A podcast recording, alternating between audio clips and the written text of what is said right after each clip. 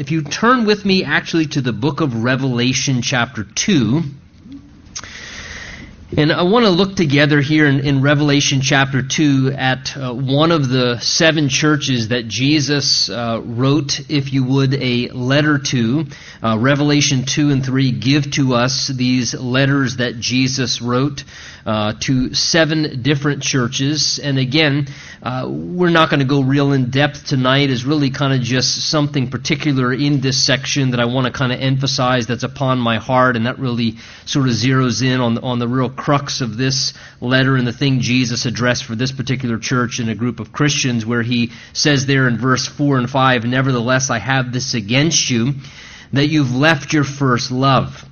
And uh, kind of what I want to address tonight as we look certainly through this letter together is just that as we get ready to share communion together, we can kind of examine our hearts uh, in regards to the fact that here we find Jesus addressing the sin, if you would, of diminishing love towards Him, uh, of a lack of passion in our hearts towards Jesus relationally and uh, letting go of that passion maybe that we once had for Christ or perhaps maybe even never uh, having really attained to that real passion that Jesus is worthy of. And I thought it would be a fitting thing to kind of discuss and, and talk about together as we prepare our hearts for communion tonight, having just finished the book of Deuteronomy.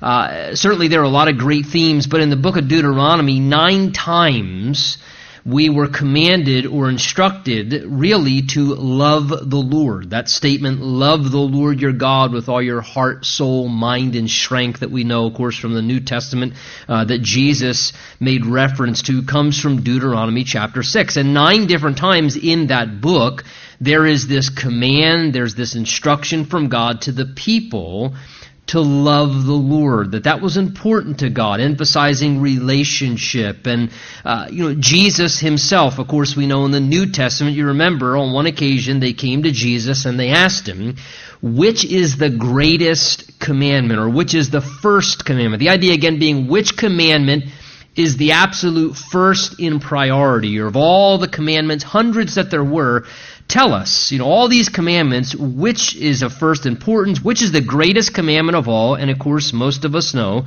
that Jesus answered that, quoting Deuteronomy 6, saying, This is what it is. You shall love the Lord your God with all your heart, with all your soul, with all your mind, with all your strength. Again, the thing that Jesus zeroed in on above all other things. And there were lots of different commandments, and all those commandments did matter to God.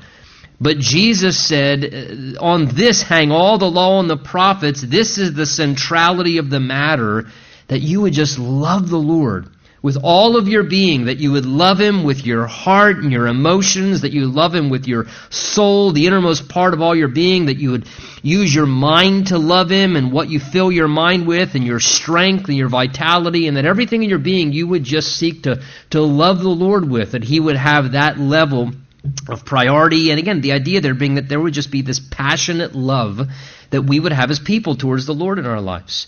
Uh, which uh, in a lot of ways makes me understand here perhaps why the thing that Jesus zeroes in on with this particular group of believers in the church of Ephesus in that day, as we see here in Revelation chapter 2, is he says, of all the other things, and I'm certain, because they're not perfect like us, there were probably numerous things in that church he could have put his finger on and said, I have this against you, and, and this I'm not pleased with, and, and that I'm not particularly very happy about. But the thing that Jesus really put their focus upon, and he said, the thing that matters to me most is I am most concerned, or you might even go so far to say, I'm most offended by your lack of love for me that this is what I have against you. This is the thing that I have against you relationally more than anything else is that your love for me has diminished. I don't care that you do all kinds of great works. I don't care that you dot your I's and cross your T's and that you don't do certain things that other people do. And, and I mean, uh, they were doing a lot of wonderful things. But Jesus said, the thing that I find most offensive is that your love for me is diminished. Your love for me, your passion, your excitement, your enthusiasm, it's not what it once was. And really, that was a central heart issue. And from that, everything flowed out of that, and Jesus understood that. It's what Proverbs says in chapter 4 Keep your heart with all diligence, for from it flow all the issues of life. Uh, and if our heart is not in the right place, it then puts out polluted streams and unhealthy streams to all the other things that we do, and ultimately can cause, in a sense, spiritual heart attack, which can result in a real death and a diminishing of what our spiritual life and relationship is supposed to be. So, uh, again, we don't want to be real, real depth, in depth this evening. We're not studying the book of Revelation right now. But again, these letters, Revelation 2 and 3, seven different letters, Jesus addresses to churches that were literal churches in that day. Uh, let's just read through verses 1 through 7 to kind of give you a sense of what's here. Jesus says to the angel of the church of Ephesus, Write, these things says he who holds the seven stars in his right hand, who walks in the midst of the seven golden lampstands, I know your works, your labor, your patience, and that you cannot bear those who are evil, and that you have tested those who say they are apostles and are not and have found them liars. And you have persevered and have patience and have labored for my name's sake and have not become weary. Nevertheless, I have this against you, that you have left your first love. Remember, therefore, from where you have fallen. Repent and do the first works, or else I will come to you quickly and remove your lampstand from its place, unless you repent. But this you have, that you hate the deeds of the Nicolaitans, which I also hate. He who has an ear, let him hear what the Spirit says to the churches. To him who overcomes, I will give to eat from the tree of life, which is in the midst of the paradise of God. So uh, here we get the first of seven letters that Jesus writes to literal churches there in the area of Asia Minor. It seems Ephesus was sort of the predominant or primary church from which even some of these other churches uh, sprung off of in that particular area. Ephesus is probably the church we're a little more familiar with because it was more predominant in the sense that we actually have a letter in the New Testament that the Holy Spirit, through the Apostle Paul, wrote to the church of Ephesus. And understand, when you read these seven letters in Revelation chapter 2 and 3 that Jesus wrote to these churches, uh, in a sense, you could almost say maybe three basically ways you could draw application from them. First of all, they were written to literal churches, historical churches in that day. So Jesus was writing to a specific literal church, the, the church of Ephesus here in this first letter, which was founded by Paul, Acts chapters 18 through 20. We have a New Testament letter written to them. It's been about 30 or so plus years since their existence came into being, which kind of gives you an idea that where this church is at at this point as Jesus is writing to it.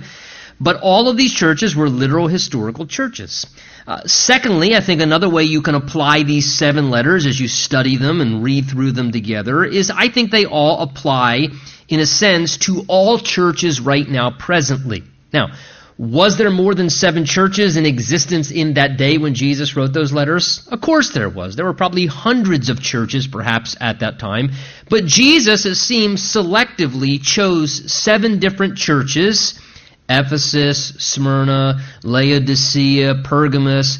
And I think there was something very intentional in that. I think from Jesus' perspective, those seven that he addressed were sort of a, a, a complete, remember seven is the number of completion in the Bible, and they sort of gave a complete representation uh, uh, of, if you would, the conditions that a church could be in at any given time.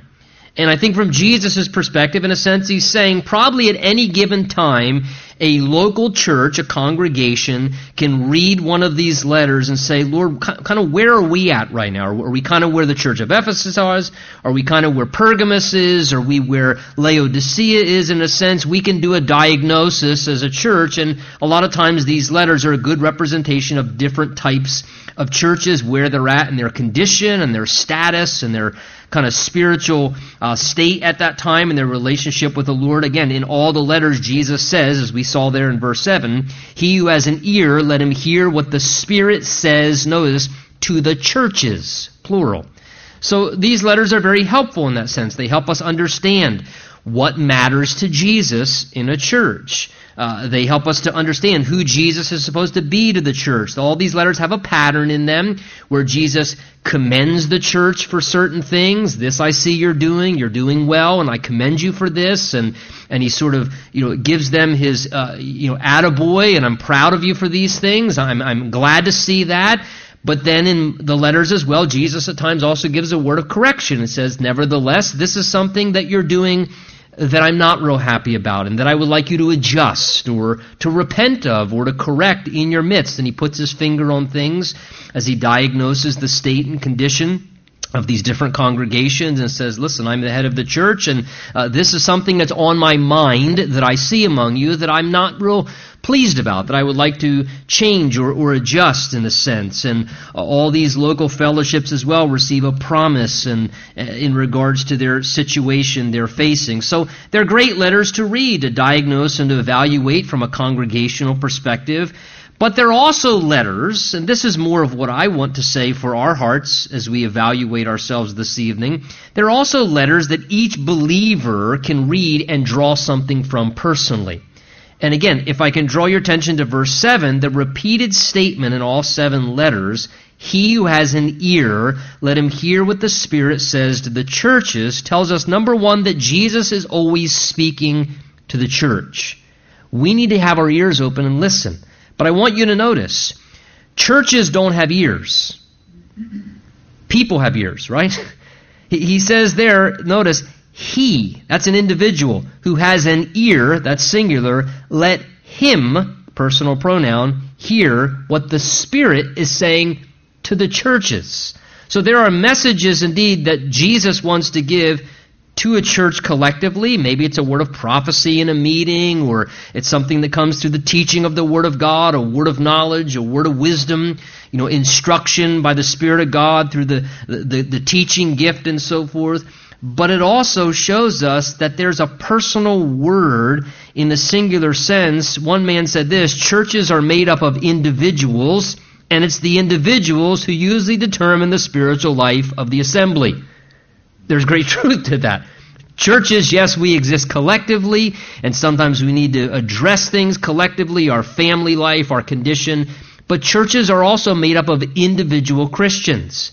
And usually the state and spiritual condition of individual Christians determines oftentimes the spiritual life of the assembly as a whole. So there's always a personal application that we can draw from these things. And that's kind of how I want to sort of look at this and, and draw what things the Lord would say to us tonight as we prepare our hearts collectively but also individually to celebrate the Lord's Supper together as we remember Jesus uh, in the elements of communion. So, again, if you draw your attention back with me to verse 1, let's just sort of work through this a little bit together. Jesus begins by addressing this church, saying, To the angel of the church of Ephesus. Again, that word angel there, it's, it's uh, uh, the term in the Greek, Angelos, literally speaks of a messenger. So uh, it's possible that this could refer to a specific angel assigned to the church, but it seems that term oftentimes when you study it in the Greek is used many times to refer to a messenger also in the personal sense. So this could be the term that's used here, a reference more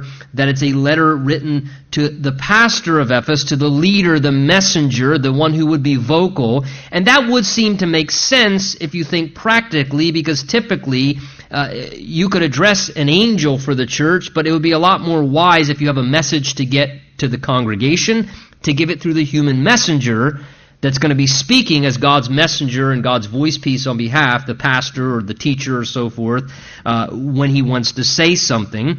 And he says, Write these things. These things says he who has the seven stars in his right hand, who walks in the midst of the seven golden lampstands. So notice Jesus at the beginning of each of these letters, it's again, it's a pattern. First thing he does is he reveals himself, something about himself. And if you read chapter 1 or you're familiar, in chapter 1, John has this revelation of the glorified Christ.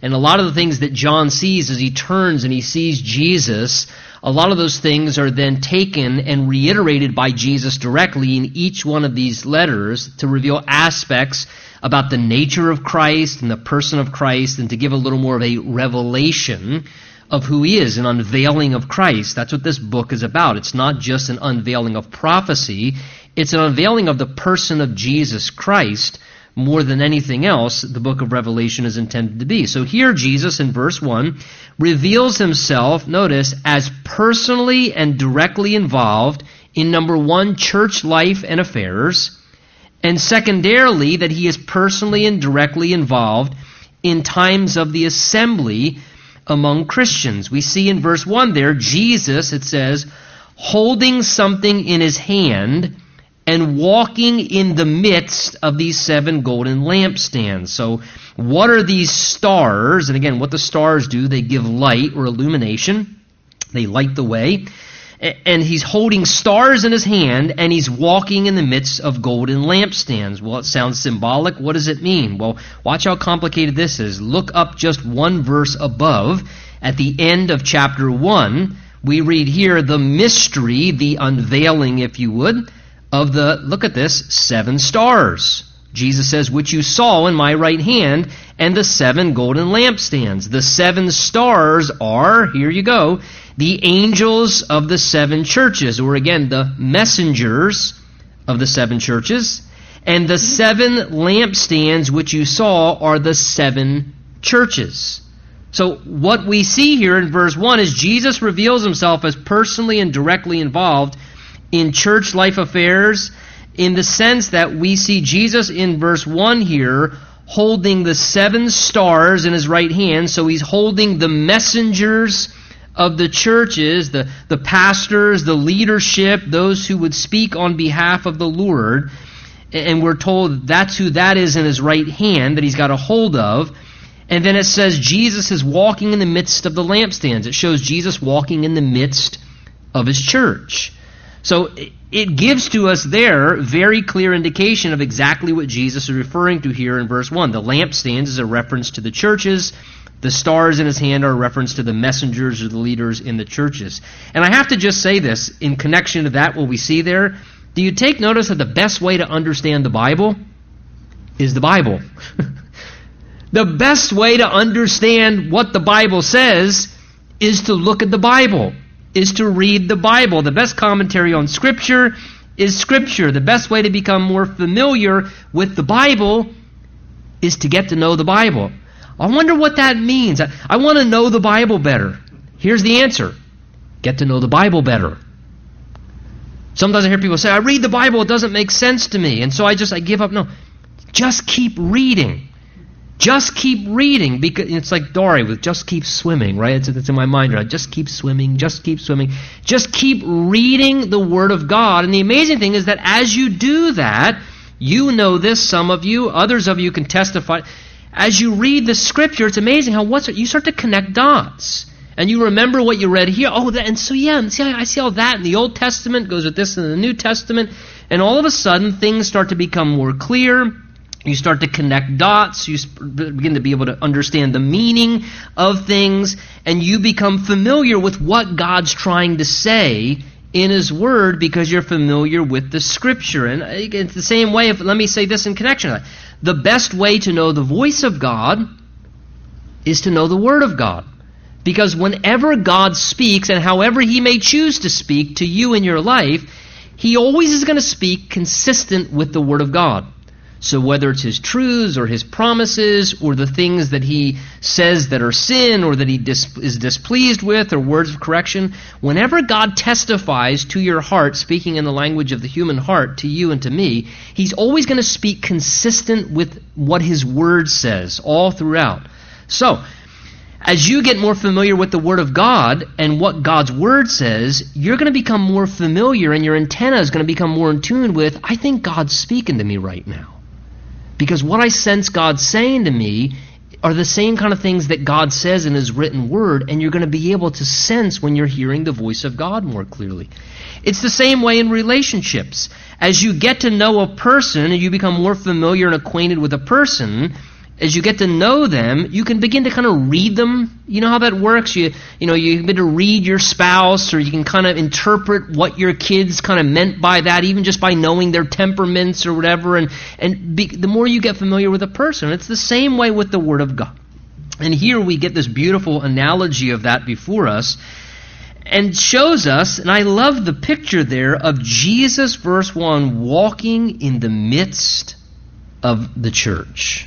Jesus walking, it says, right in the midst of his church. Let me just say it's a sidelight, but it would go, uh, in a sense, horrible to not say such.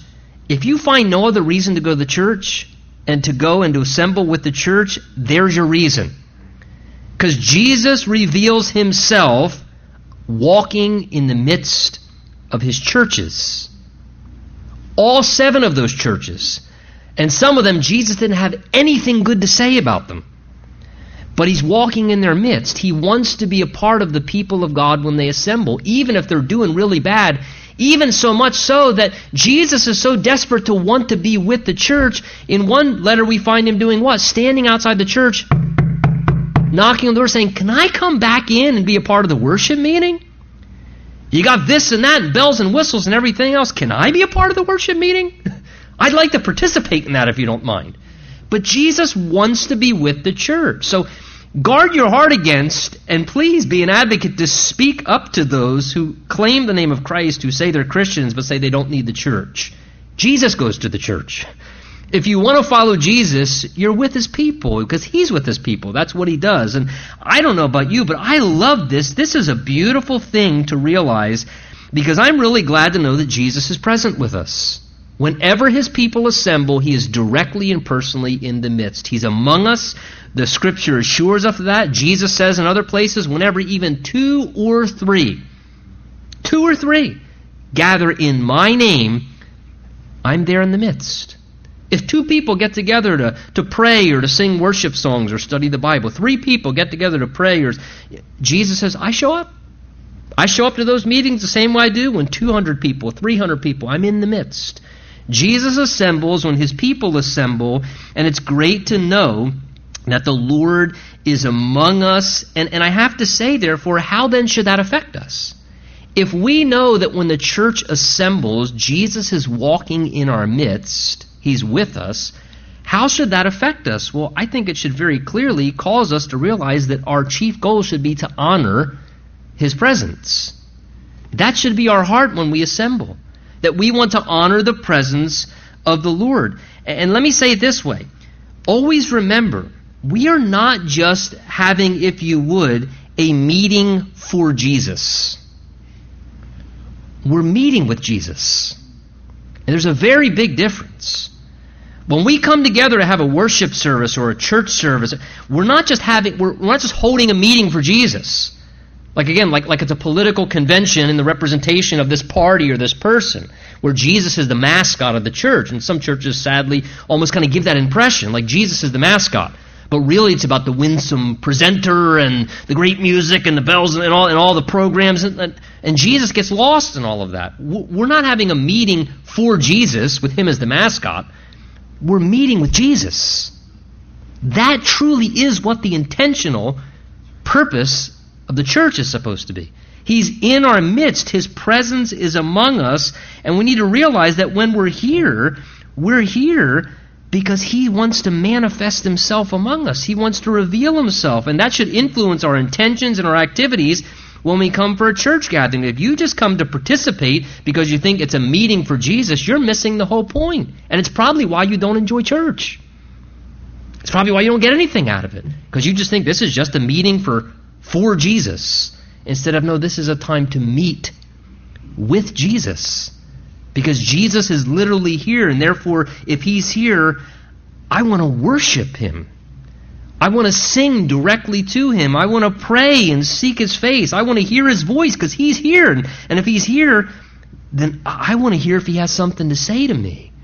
And if he's here, then, then I want to receive help from him in ministry because I see a Jesus that helped crippled people and helped blind people and, and did things when people were grieving and mourning, and Jesus hasn't changed. So if he's walking in our midst, though he's not bodily, but he's here by his Spirit, I believe he still wants to do that kind of stuff. So, Lord, do you want to help me? I have needs in my life. We have issues. Help us with these things. And, and Lord, we, we want to serve for you. And, and you're here. So, is there somebody you want me to be your hands or your feet or your mouth to, to go over to this person and to minister on your behalf? So, again, just a very, very beautiful and wonderful reminder. This picture, Jesus reveals himself, verse 1, as being in the midst of his people, in the midst of the church. He then says, verse 2 and 3, giving a commendation to this particular church. Look at it. He says, I know your works, your labor and patience, that you cannot bear those who are evil.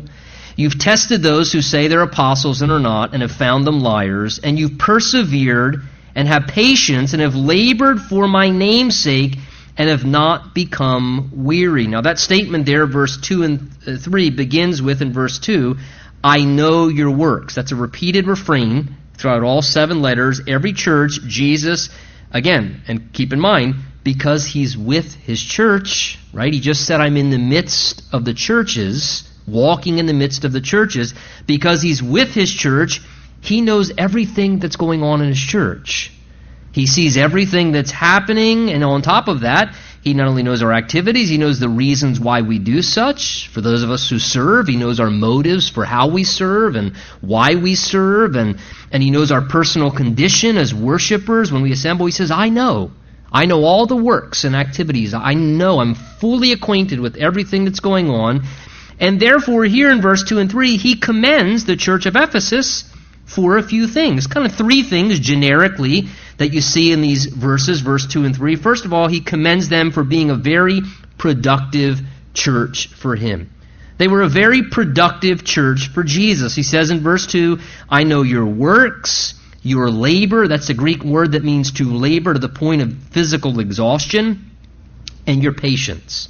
So, Ephesus, again, it was what you would say an active church, right? They, were, they were a church with a full bulletin and probably a really big website because they had to list all the ministries and I mean they were a, an active church. Jesus said, "I see you are laboring to the point of exhaustion, lots of good ministry activity." They were doing great works, outreaches, probably had different, you know, uh, ways to serve the community and the congregation. They were laboring for the Lord and being very productive for Him. And Jesus says, I see that. And, that pleases me. I know your works and that you're laboring hard and that you're laboring to the point of exhaustion for me. And, and that pleased Jesus. Jesus wants us to be productive for him, and he commends them for that. So he commends them for being a very productive church, a productive group of Christians, not lazy pew potatoes, but they were serving the Lord and active. Secondly, he commends them in verse 2 because they upheld very high standards of purity or they were a holy church, upholding the standards of purity in both behavior and doctrine. He says in verse 2 as well that you cannot bear those who are evil.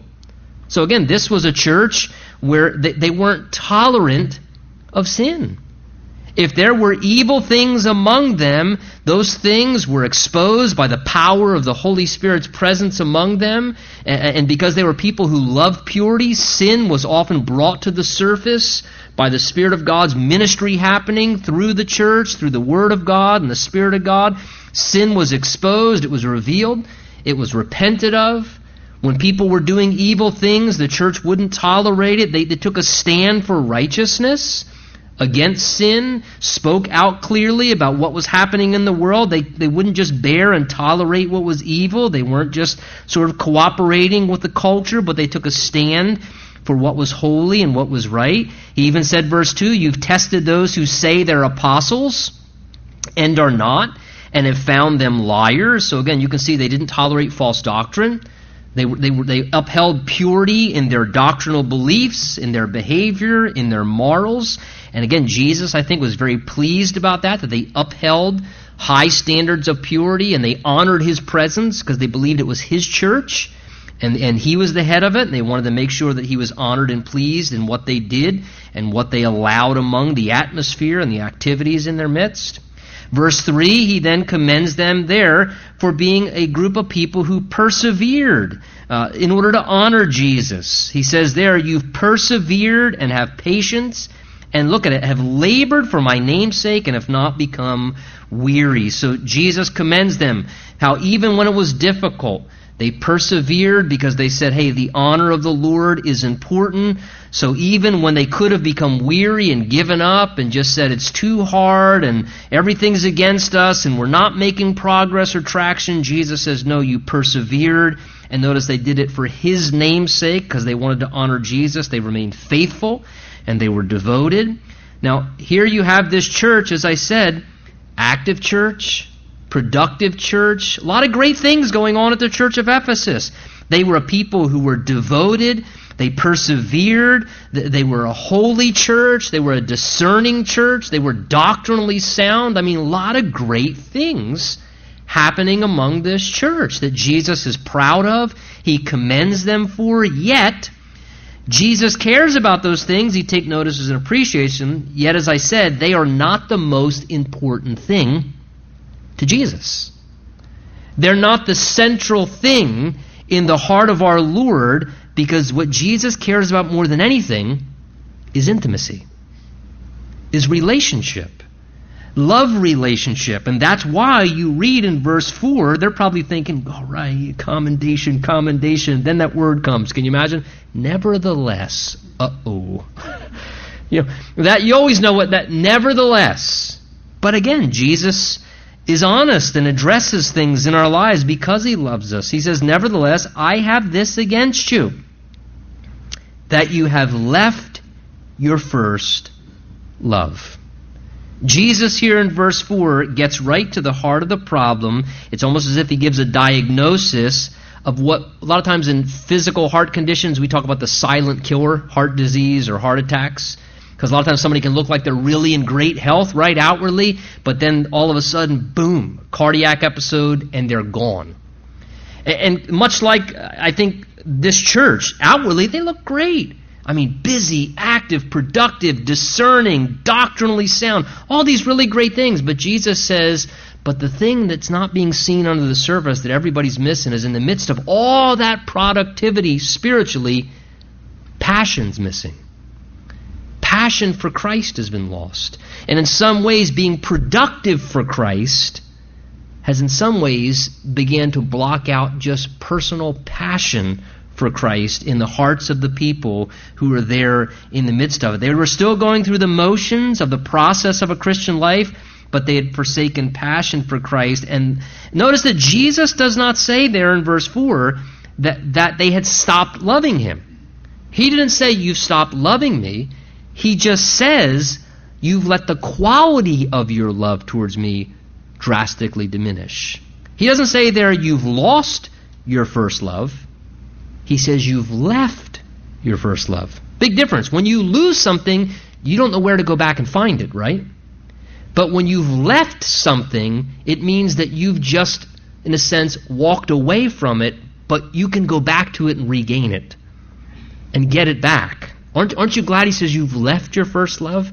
Indicating you can come back to your first love if you do leave it. That it's something that you can return to. It's not lost forever. It's something that you. And so, so Jesus says you've left your first love. Now, what is first love? Well, it's that initial passion or affection that we have for another person in a relationship. Best way we could probably illustrate it, and I think that's what Jesus is doing here, is it's the, the dating love. It's the engagement love, the, the honeymoon love that a man and a woman experience romantically. And again, the Bible pictures our relationship with Christ where he's a groom and we're the bride of Christ. So it's, it's a beautiful analogy here. And this first love is a reference to that love of excitement and the passion that's there when two people are dating and they're falling in love. And, you know, many of us perhaps have experienced that before. We see that going on around us when two people, they have that first love experience. They're filled with passion for one another. They're consumed with thoughts over each other. It's kind of that tunnel vision thing where all you think about is that person. You can't wait to get home from work so that you can go spend more time with that person. As soon as you have three minutes, you want to call that person or text that person. And, and you just yearn for their companionship. You're consumed. You can't wait to be in their company. And you just want to spend every waking minute with them. And quite frankly, you enjoy spending every moment with them. You don't find it a duty, you don't find it an obligation. It's something that you do because you're desirous of and you find fulfillment in relationship with them. And, and you just, because of that, your world somewhat in that first love experience kind of just revolves right around that person. That's just kind of how it works. I think another way you could look at it is your first love is that person, because of your love and passion and excitement, they become first in your life. That, that's that dating love, that honeymoon love that exists. And, and that's really what should exist with us and Jesus. It's a lot of times how it does begin with us and Jesus for many of us when we first get saved. At one point, there's that real passion for Jesus, that love we first had, maybe when we first got saved or we first met him or whatever. Yet it seems just like human relationships with romantic love you know, what can tend to happen is life progresses and you go into marriage and then the bills and the kids and the responsibilities. And then oftentimes, sometimes, you know, husbands and wives find themselves drifting from being lovers to just being business partners. And they go through all the mechanics still. They do all the same mechanical things and this and that, but those things begin to threaten the passion and the affection, and that kind of gets left behind and they're still functioning, right? They're, they're still doing all the things and pushing all the buttons and pulling the levers and doing the gears and, and in some ways they get more experience and, and they and they, they sort of mature in how all that works and everybody knows the roles. And a person's heart, even in marriage, listen, can be very diligently committed and, and very engaged, yet the desire grows cold. And the passion grows cold, and the enthusiasm grows cold, and that can happen. And what the Bible is reminding us of here, and Jesus is addressing, is that same thing can happen in our love relationship with Jesus, where we can be get somewhat mechanical spiritually. And we can still be doing the Christian uh, duties that we know. We attend church, we read our Bible, we pray, we have a devotional life, you know, we serve in this ministry and that ministry, and sometimes we can almost, in a sense, r- replace you know, passion with just trying to be so productive for Christ, we're finding our identity and our fulfillment spiritually in I do this ministry and that ministry and this ministry and that ministry and this. Great. Do you ever worship? Why do you do all that stuff? And, and is that in some way like, like a, an unconscious subtle replacement for the fact of, of, a dynamic of just passion and love for Jesus? I mean, that was what drove that at first, right? That was why we wanted to serve the Lord so much. But sometimes we can almost, you know, uh, allow those kind of things to overtake, and that becomes almost a replacement to fulfill this thing that's missing between us and the Lord on the vertical level. Uh, and Jesus, again, He didn't save us, you know, He didn't save us to be a spiritual employee. He saved us because He wanted a relationship with us. He wanted a love relationship. He wants things to be relationally driven. He cares above all else that we have a measure of passion and devotion for Him and loving enthusiasm. And labor does not replace love. Love and passion and excitement. And, and, and again, this is so important. And I would just say tonight, what a great thing to evaluate our heart on occasions like this, especially as we think about celebrating communion, to kind of put a thermometer into our spiritual heart and say, tonight, can you truly describe yourself as really in love with the Lord? And in such a way, perhaps, where maybe you could look back at other times in your spiritual life. Listen, I understand maturity, but be careful. Sometimes I think as Christians, almost as an excuse and justification for not wanting to deal with where our heart is, sometimes I say, well, well, I'm just, I'm just mature now. Just like in marriage, you know, love grows deeper and uh, honeymoon stuff doesn't last forever. And, and, and we can almost use that as an excuse sometimes, I find in my life spiritually, as a way to not address the fact that, oh, I'm maturing, I'm maturing. Well, yeah, I understand we're maturing, but are we still passionate for Jesus? Is the fire of passion and enthusiasm still in our heart in that love for the Lord? And understand, if not, Jesus wants it there. He and he cares about it so much so that he says here, "This is something I have against you." In a sense, he's saying, from my perspective, quite frankly, this at a point becomes sinful, where you've left that and you've now sort of digressed into this condition of being mechanical spiritually, but yet there's that loss of passion and intimacy that was once there. And the reason I say it is sin because look at verse 5. Jesus says, Remember from where you've fallen. Repent and do the first works, or else I'll come to you quickly. Remove your lampstand. The idea is their witness. A lampstand gives light. They would lose the life and witness of their church from its place, again, unless you repent. So notice, Jesus gives here a prescription for a heart condition that's lost its intimacy with Him. It hasn't been, or left, excuse me, it hasn't been lost to where it can't be found again. It's been left in a sense where it needs to be somewhat regained. And he says, look, you can return to this experience. And he says the way to do that, in essence, verse 5 there, is sort of threefold. He says, this is the prescription. First of all, he says, remember from where you've fallen. Remember. He says, hit the pause button hit the pause button and, and remember. Has there ever been a time when you remember when it was more intimate with you and Jesus? Where that passion was there, when prayer was something you did because you enjoyed praying. And reading your Bible was something you did because you were really excited that the Lord was going to say something to you. And, and, and it wasn't a duty to do your devotions, it was a delightful, enjoyable thing to do your devotions. And, and it wasn't that you felt obligated to go to a worship service or a Bible study because it's kind of the Christian thing to do, and if I don't go, people might notice I'm not there, and they might think I'm starting to backslide, or you know, and and, and you know, we find all these goofy things that begin to, but you actually you couldn't wait. You were probably one of those people. I know I was one time. Was just like, we're only having three meetings this week. I mean, can't we like four or five or something? I mean, I, if the doors are open, I'm there. Could you open the doors and we'll make up a meeting?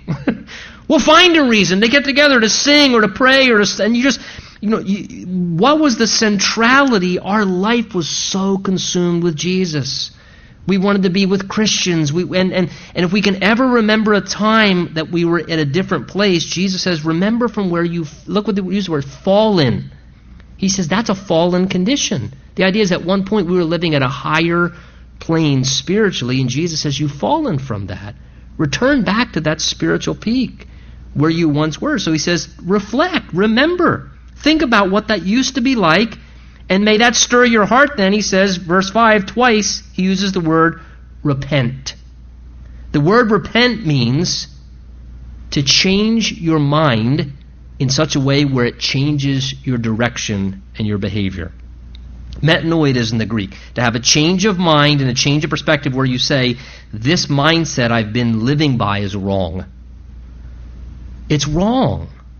And so I'm changing my mind about this, and I'm going to change my mind in such a way where my perspective is so changed, I'm going to change my behavior to act accordingly, to act differently, to go from going east to going west, from north to going south. I'm going to repent. I'm going to change. So he says, repent. And again, reminding us that this is something to be repented of if it happens in our lives at times. And he says, go back to doing the first works. There's the third thing. Remember, repent. And how do you repent? Start doing those first works again. Just like you rekindle a love relationship romantically as a husband wife, you, you go back to doing some of those same things again. It's amazing how love and intimacy can resurface again. And it's the same spiritually. He says, re engage. Go back to those old ways and patterns again and watch the intimacy, the love, the passion begin to flourish again, the fire begin to return, and that love for Jesus begin to blossom again in your life. Again, I can't emphasize enough here because it, it really struck my heart that Jesus uses the term repent over this. Here's why I say this.